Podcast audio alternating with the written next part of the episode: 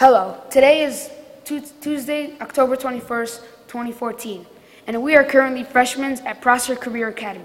And today we are going to talk to you about uranium. I'm Ariana. I'm Enrique. And I'm Daniel. In this podcast, we are going to talk about uranium, what it is, and how it is associated with nuclear energy. What exactly is uranium, you say? Well, Daniel will answer that for you. You see, uranium is a naturally occurring radioactive element that is very hard and also classified as a metal. Don't forget, though, Daniel, that uranium is one of the few elements that is easily fissioned, and the fuel is used by nuclear power plants. Both of you forgot to mention an important fact, which is even though uranium is abundant, it is still non renewable. Oh, right. Do either of you guys know how uranium is related to nuclear energy?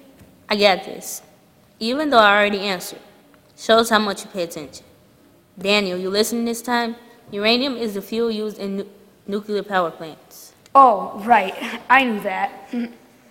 Back to the topic of uranium. Do you know when it became popular? Well, it wasn't the uranium that gained popularity. It was the nuclear power plants that gained popularity. The first nuclear power plant came online in Shippingport, PA in 1957. Following with that, in World War II, nuclear fission was first used to make a bomb. After the war, nuclear fission was developed for generating electricity. Going along with what Daniel just said, no new plants were ordered after 1970 until 2011 as a result of public opposition as well as building costs. So, I take what you guys just said is some history behind the use of nuclear power plants. Exactly. Uranium has to go through a series of steps before it is ready to be used by nuclear power plants. Can you elaborate on what you mean? See, first a uranium ore is mined. Then the uranium ore is milled into yellow cake. Lastly, yellow cake is concentrated powder. Once that is finished, the yellow cake is turned to UO2, and then the gas, UF6. When that's all finished, the gas is enriched to increase the amount of U35, 235. The enriched UF is converted back to UO2 and made into ceramic fuel pellets.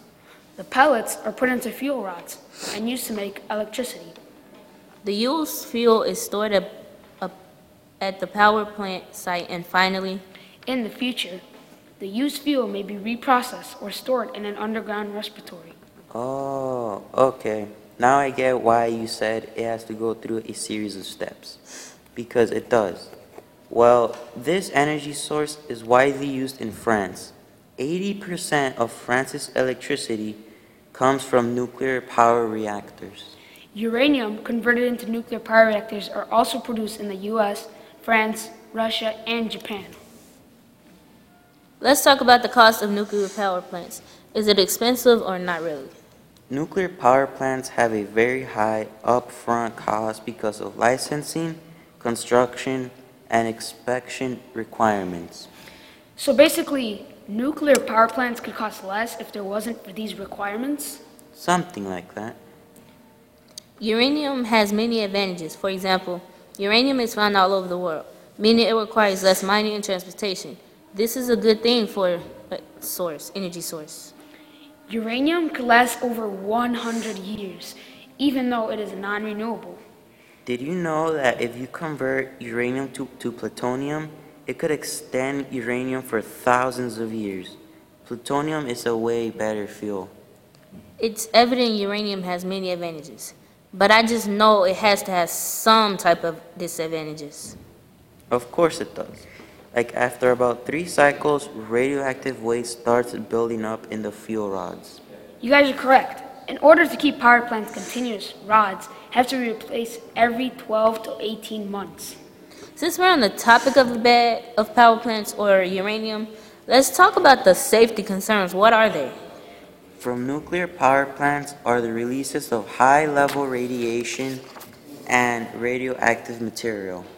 So, once again, uranium is basically an energy source that is used in nuclear power reactors.